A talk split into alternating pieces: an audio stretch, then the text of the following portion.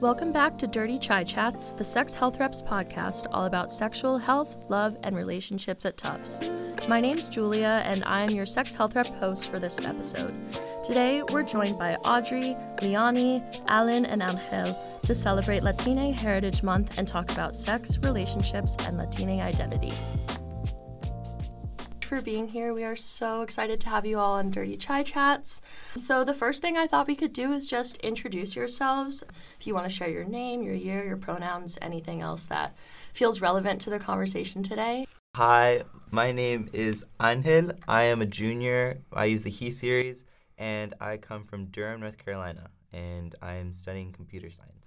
I'm Leonie. I also go by Sunny. I use any pronouns, class of 2024, so junior as well. And I come from Queens, New York, and I'm majoring in race colonialism and diaspora studies and Latin American studies with a minor in film. Hi, everyone. My name is Alan. Um, I use the he series pronouns. I am a junior, um, class of 2024, and majoring in community health and minoring in peace and justice studies. And I am from New York as well, and I identify as Dominican American.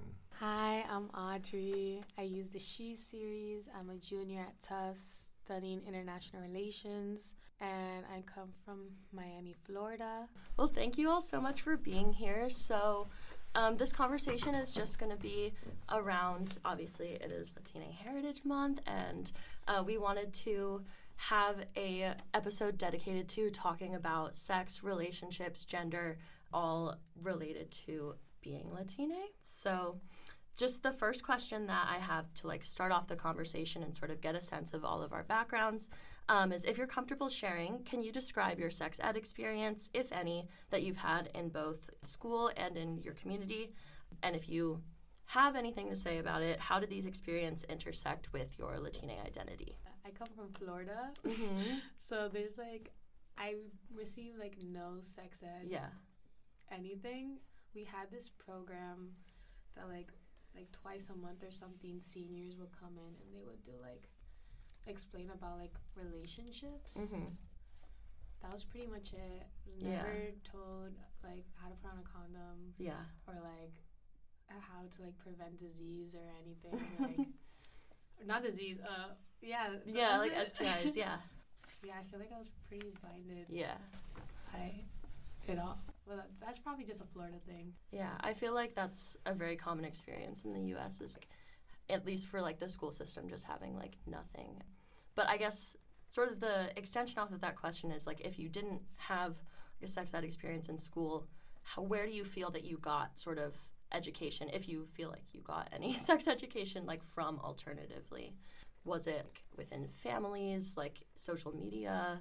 I think my family definitely avoided the conversation of Mhm. sex um, when it comes to education. I think, especially as like a man in Latin culture, they expect Mhm. you to already know these things or just like to just Mhm. like get with the program. But outside from school, I received sexual education from Planned Parenthood. Uh, we were lucky to have like STAR representatives, which were basically like the equivalent to SA sex health reps at Tufts, Wow. who would come across the district to different schools Mhm. and like offer like workshops and sessions where we would go um, and have sex ed workshops. And I think those were more inclusive. They included more about queer sex and also about just like general safe sex and other forms of birth control and so many Mhm. other things. So yeah. Yeah, so within my family, that was not a conversation. I think my mom, until very recently, didn't think I knew what sex was, which, yeah. yeah.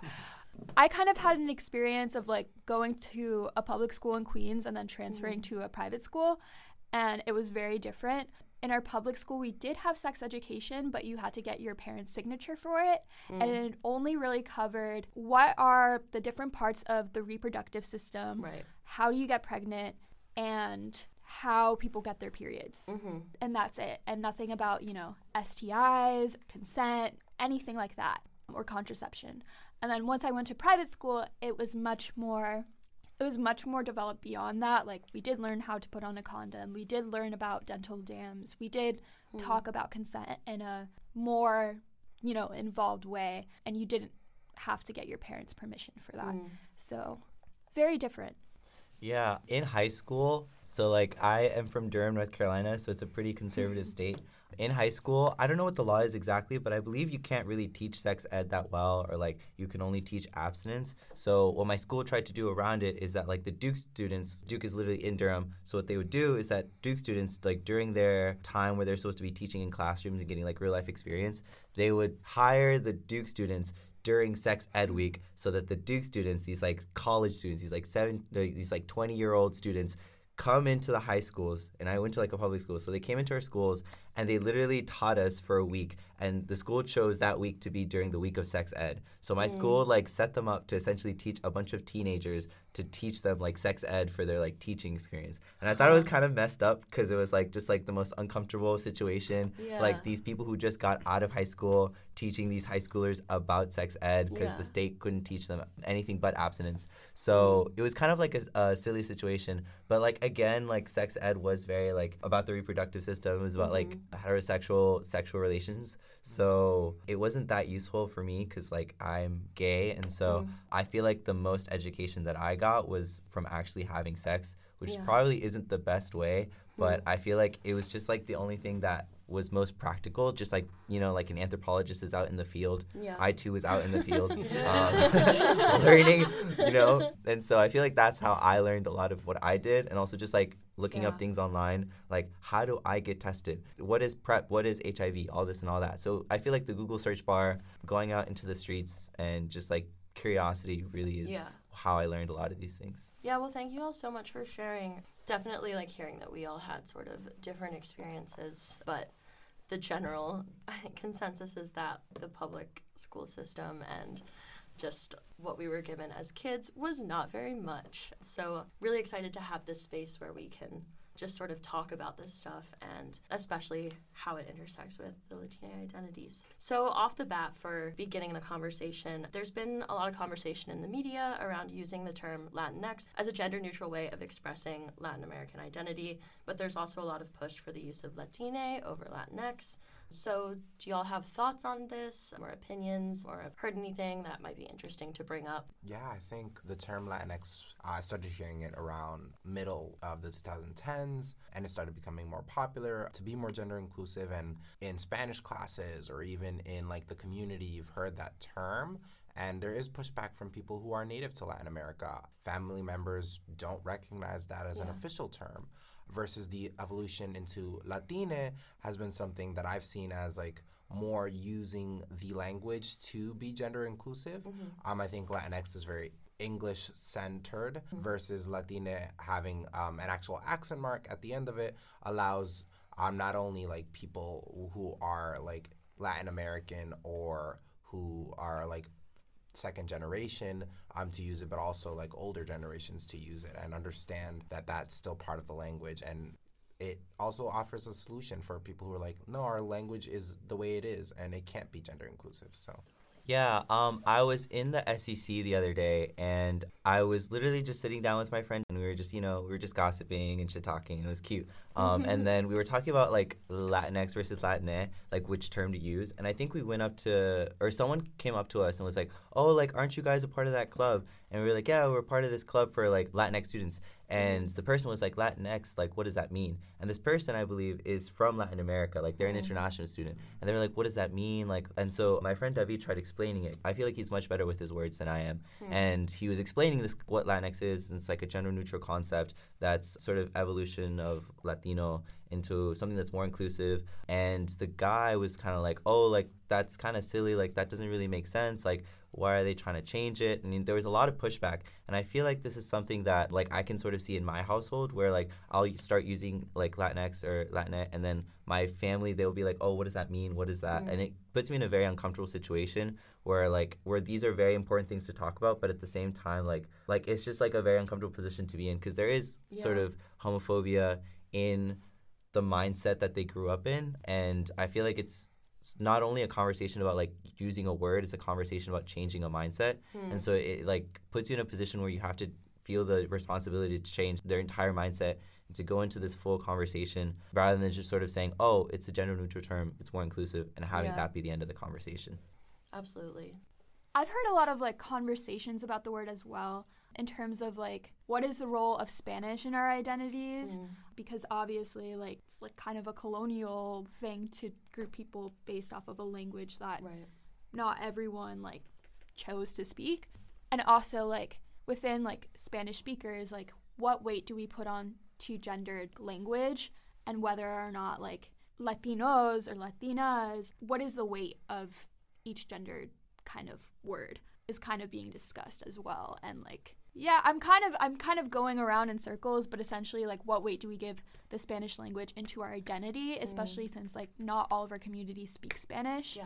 and has excluded a lot of people based off of that. So like what you're saying is so true because I feel like the word Latinx or Latinx or Latino, it very much adds this idea that like that we're all sort of one person or one people. It sort of homogenizes us, even though like all of us are so different. And for the past few years, like or centuries, like we've been fighting for a distinction, whether it be like indigenous or people who come from African descent or people who come from or who speak different languages. And to sort of use this one unifying term sort of implies this like similarity or that like we're all this one one person when that is sort of the reason why there's so much conflict and, and issues because by like homogenizing all these people Yeah. you're sort of taking away a voice from the distinctions of separate groups of people or at hmm. least from my understanding Thank you guys so much. I think a really interesting way to look at it. Really important. Following up, like as we know, Latina folks are often hypersexualized or even fetishized, particularly in white centered media.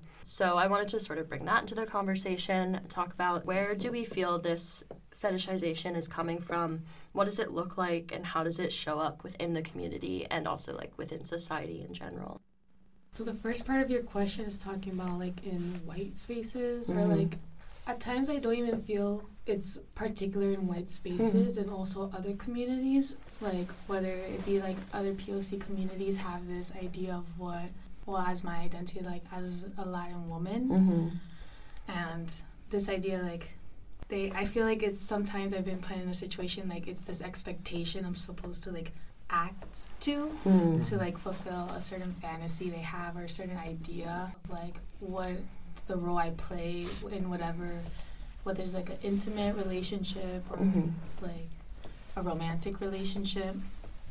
And so you're Yeah. just hyper sexualized and it's like it comes into time like the way you look, they expect you like to use Spanish in the bedroom, which Yeah. is like Yeah. kind of a odd thing to ask of someone. Mm-hmm.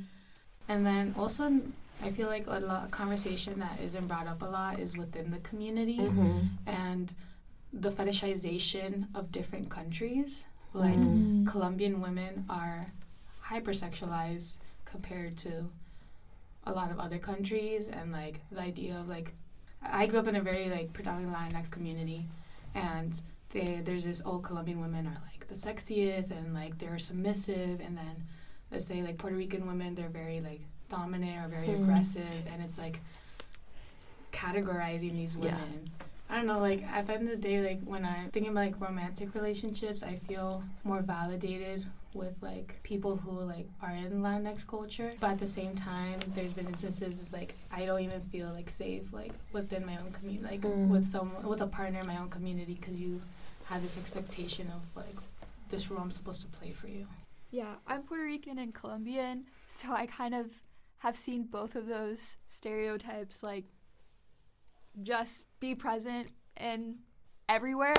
But I, I think it's interesting because a lot of a lot of the fetishization that Latinx women kind of experience is like the spicy Latina, mm. the crazy Mm. Latina, and and that's like, oh, that's sexy, that's good for like a sexual experience, mm. but then it becomes demonized in an mm. actual relationship context when, you know, if a Latin woman were to be like passionate, it's kind of seen as, you know, you're toxic or like that's mm. kind of the stereotype that a lot of Latin women face. If You're crazy. yeah, you're crazy and like there's an ex- expectation or a desire for you to be submissive and like that context but crazy in the bedroom whatever that means which you know you see a lot in interactions with like people who are outside of the community especially but you also see, you know, the Colombian fetishization within the community. Like there's so many like songs where they're like, oh, Colombian women, their accents, like Dominican mm. women, their bodies, or Puerto Rican women, this. Like in Latin American music, quote unquote, or like, in, mm-hmm. you know, Like reggaeton. yeah, reggaeton, like, you know, Bad Bunny, like, I love him, but, you know, Yeah. he has lyrics like that. Yeah.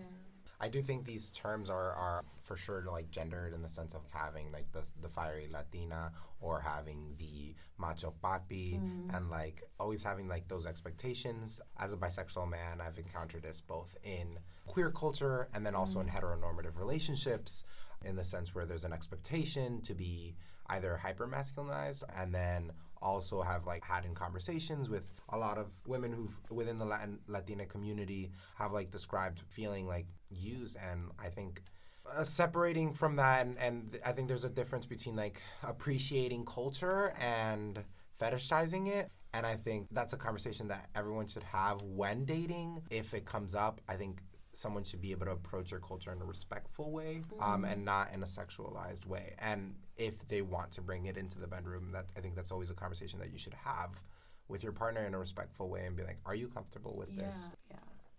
During like intimate relationships, is there times where not that you play into these parts, but like mm.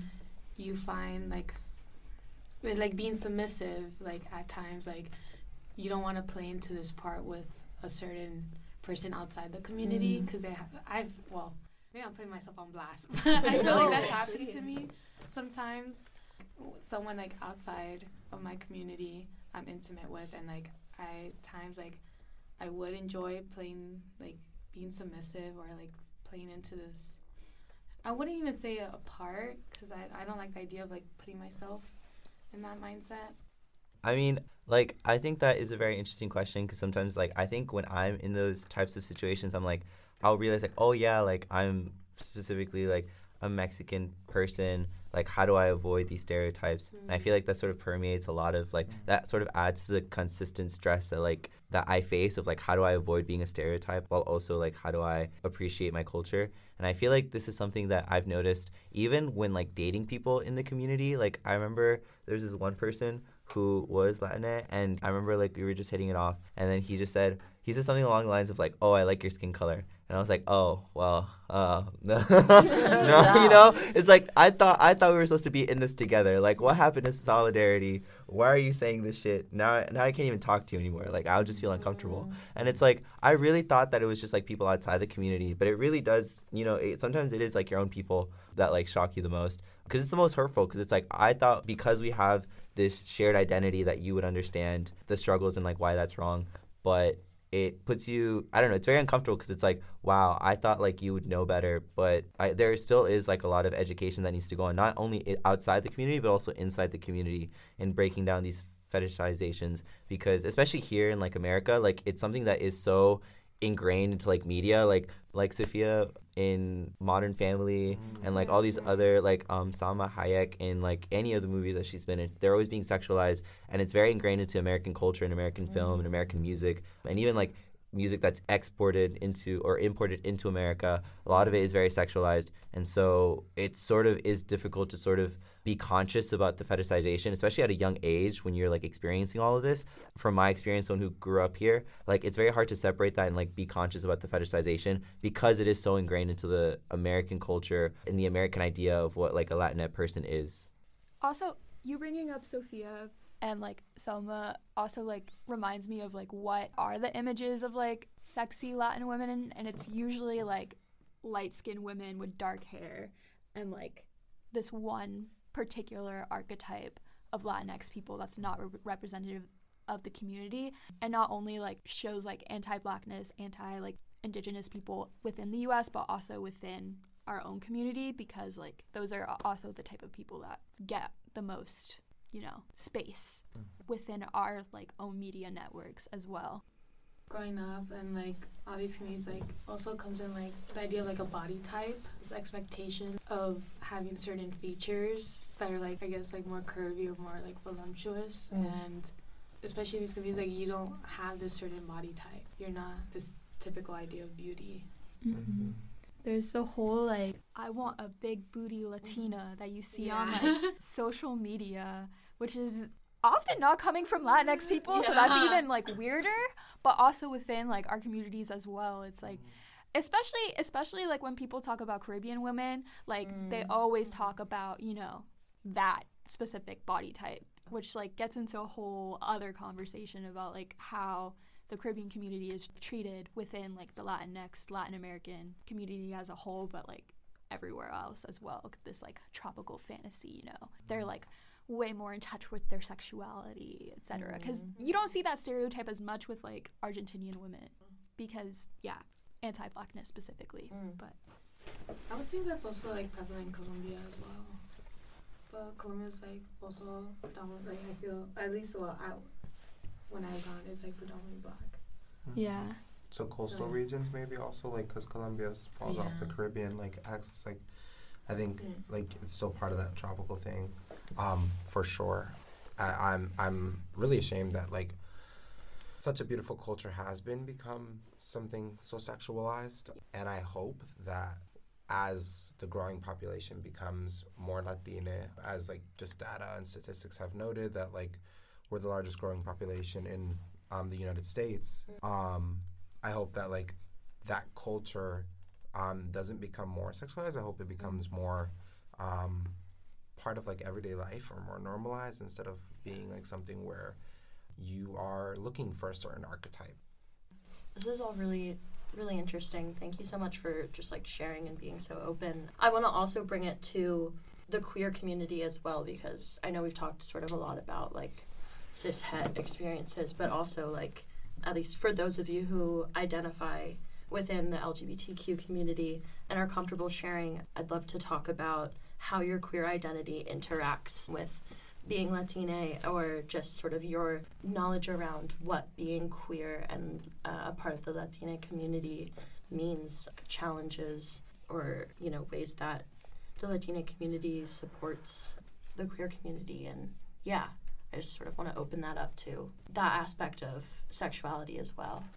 Yeah. On a less serious note, I don't want to like diverse the conversation or anything, but like back home in Durham, North Carolina, I think the population is like 11% Hispanic. Um, so already the community is pretty small. So to imagine like a gay Latina community is almost like it's probably like five people max. And so I took note of this when I went back home, and you know I was perusing, um, cruising, and I noticed that like a lot of them knew each other, and so that was very I don't even know what word to describe it, like a culture shock. Like it was very shocking to me to like, you know, meet someone and then they knew this other person and then I meet them and they Yeah. they knew each other. They had they were in a relationship for like 2 years and they thought about marrying each other and then they broke up with each other cuz they caught the other cheating. Like and then like all right, trash this. I'm to meet someone else. So you meet someone else and then oh, they also had a history with these two other people. They're actually part of the same friend group. They go clubbing together on Saturdays. And it's just like they're all so connected and I feel like it was like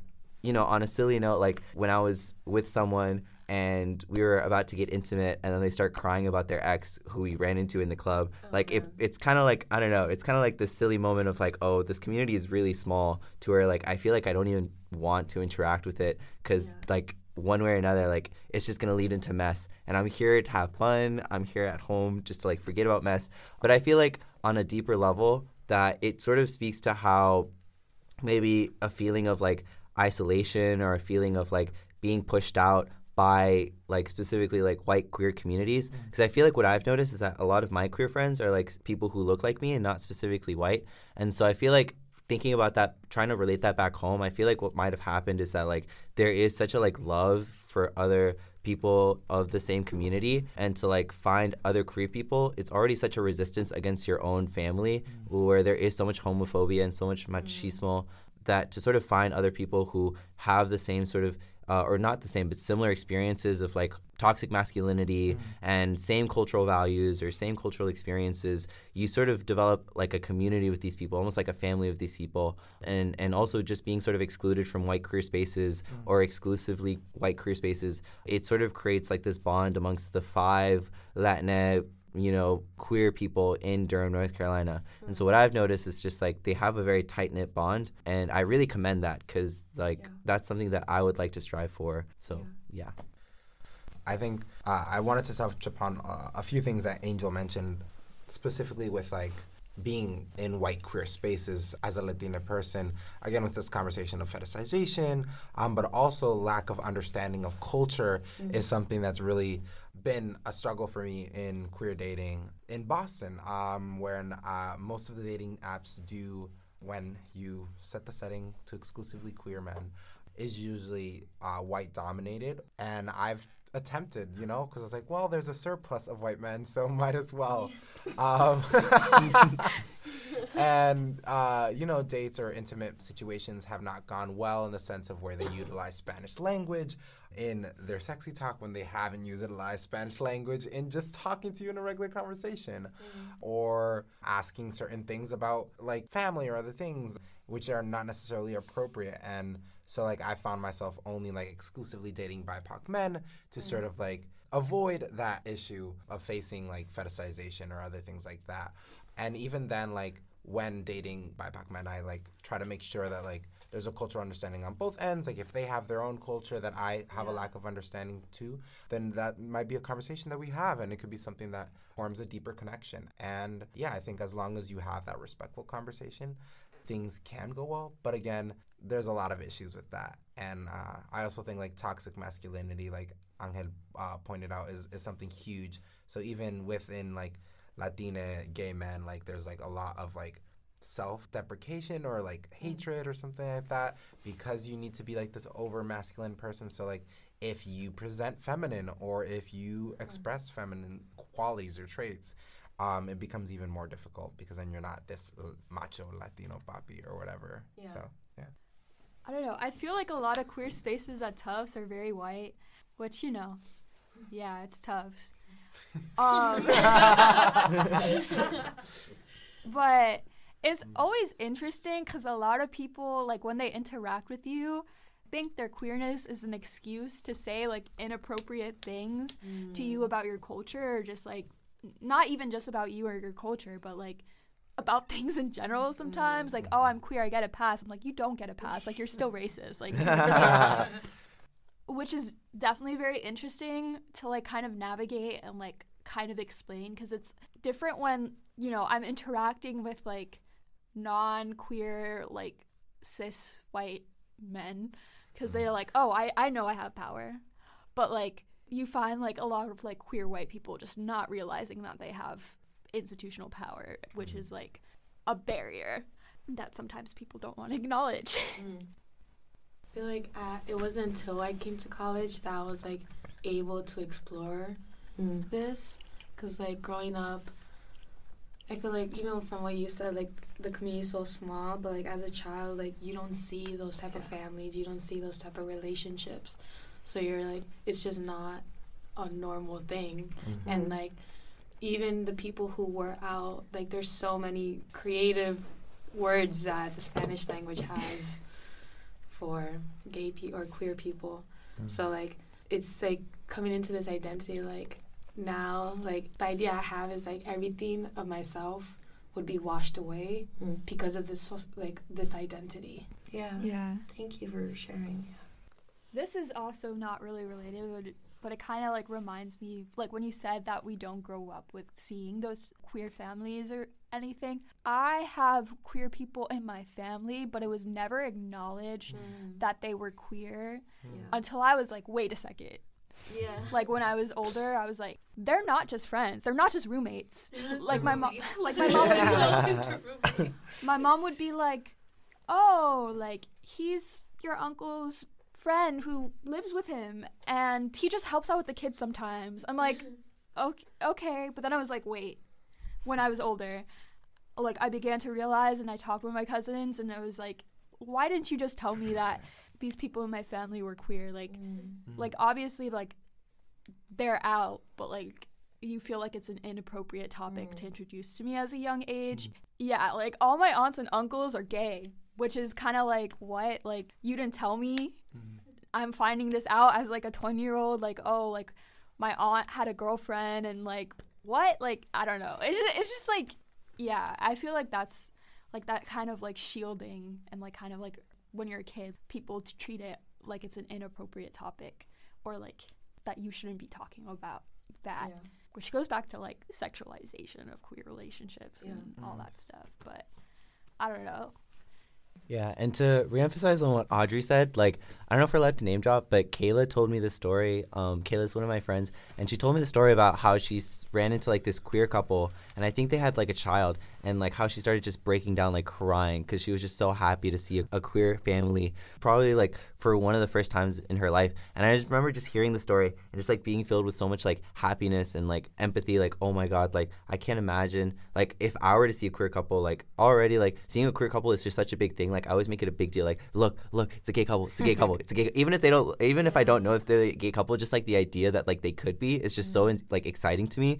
because it just means that like they've made it. Like they figured it out. Like there is chance for me to like have a healthy happy queer relationship. Because already like my family relationship isn't like the healthiest. Like mm-hmm. like me and my siblings we have different dads. And like my mom she like got like married for the first time. And like I grew up with like a lot of like just non-healthy relationships and to like mm-hmm. so like to not only not know what a healthy relationship looks like but to like have to try to figure out what a queer relationship looks like it's just so much pressure and it kind of makes the whole thing scary because it's like I already don't know what it looks like. I don't know what a queer relationship looks like. I don't know what a healthy relationship looks like. How am I supposed to figure that all out? And I'm in school and I like I have all these things that I'm doing. Like sometimes it just like puts me off from like the whole idea of having a relationship. But yeah I, I really feel your point.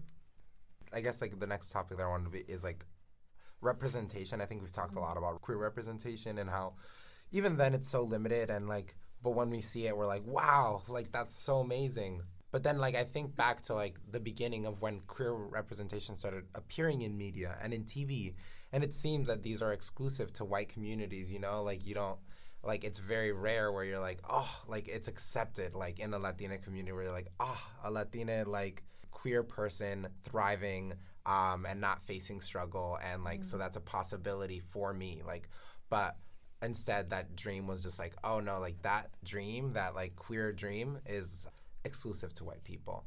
And like i try to think of like positive latina queer representation. I think we've gotten some in the past few years but i wanted to ask like how do you feel towards like some latina queer representation like love victor or like callie from grey's anatomy or other things like that i haven't watched these um i i did watch glee. Oh santana. Santana. Our queer representation. Um, I, I don't, I don't know what to say more to that, but literally one person that I could think of out of like 20 years of media, and like I watch a lot of TV, so. How do you feel towards the representation of santana I mean, she's definitely an archetype and mm-hmm. stereotype. Like she follows that like spicy Latina, like you know, she's always like, "I'm from Lima Heights," and like, "I'm gonna beat you up." I mean, Glee as a as a show in general is mm. all based off of like really like problematic archetypes and stereotypes. So I'm like, not like super high expectations for like the show in general in mm-hmm. terms of like representation. But I was like, whoa, that's me which is I don't know. I don't know if I should be like that's me to like Santana because you know she's cool. I, I- we're not gonna get into Glee politics. We're not gonna get into Glee politics. But I feel like, especially like, and when I think about queerness, I would think like I don't fall into like what like it's supposed to look like or what's supposed to be, and like I identify with like a lot of I guess Santana's like reactions or traits, mm. and I kind of like that like, although she is this archetype, but like this archetype that like does come from somewhere, Mm-hmm. does come from like these communities, so like that she could be herself, but also like be queer at the same time. Um, I feel like I also haven't seen these. I saw like an episode of Love Victor, and like I just thought it was a little too sugary for me. But I feel like what I would like to introduce is the idea that like we are our own representation. Like I look upon the room and I see like Audrey, who's gonna be queer representation for the Latinx Center, and Alan, who's gonna be queer representation for Tusk, and Liani, who's going to be queer representation for TCU, and all the other different organizations that we're a part of. Like to like see these great people, like these are my representation. These are the people that I look up to, and I feel like although we may not be represented in the media, we are represented on campus, and it's just a matter of looking. Like I feel like so many of these spaces, like just turn a blind eye to like what representation is or they demonize it and they're like oh like there is no representation. This community is lost. Like it's devastating. When like we're right here like we're making mm-hmm. change on campus and we're making big things and we're like trying to heal a community that has felt broken many times throughout the course of these past few years that I've been here. But I feel like we're right here and we're trying our best to be the representation that we never had. Oh, That's really sweet. Don't forget about you being queer representation in Solis. Queer representation in the, the STEM community and to queers. in the dumb girl community What is that? It's it's kind of true. Like there's so many like baddies at Tufts, you know. I think that was really beautiful. And I definitely appreciate that, like, you know, being your own queer representation is what really matters. You know, you can't get stumbled by, like, the fact that media doesn't push that agenda. Like, you push that agenda. Yeah. Mm-hmm. Yeah, I feel like one thing I've been trying to recognize lately, like in the midst of navigating everything, we forget to give ourselves credit, like on the journey of like navigating it. And it's like, look at us here. Now we're openly talking about it on a podcast that I'm thinking about will be shared. Yeah. I'm putting it out into the world now. Yeah. If y'all like have any message you'd like to give to the people listening to this, like something that you want to say um, to leave people with.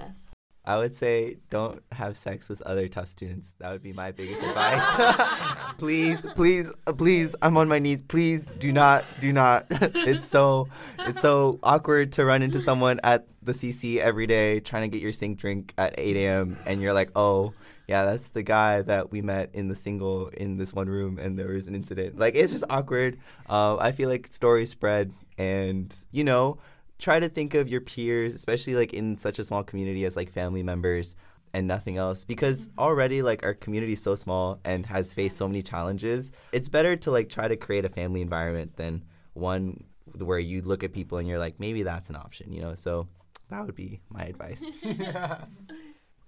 I would say I really am like harking on that Angel's point that he brought up earlier. Um, be your own representation. Don't let things like fetishization. Don't let like things like homophobia or toxic masculinity within the Latina community dismiss you from reaching that dream or, or having that queer romance or that queer fantasy that we all want. Yeah.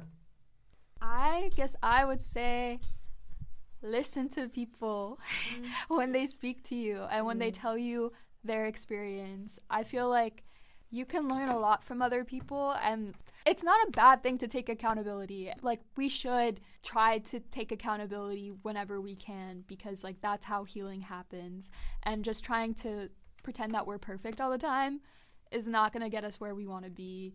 You know, I feel like we've shared a lot, people share a lot. Yeah, listen. Stop fetishizing Latinx people. and also, I think enjoy your time here. Because, True. like, there's times where like you can't enjoy yourself, so enjoy yourself as much as you can.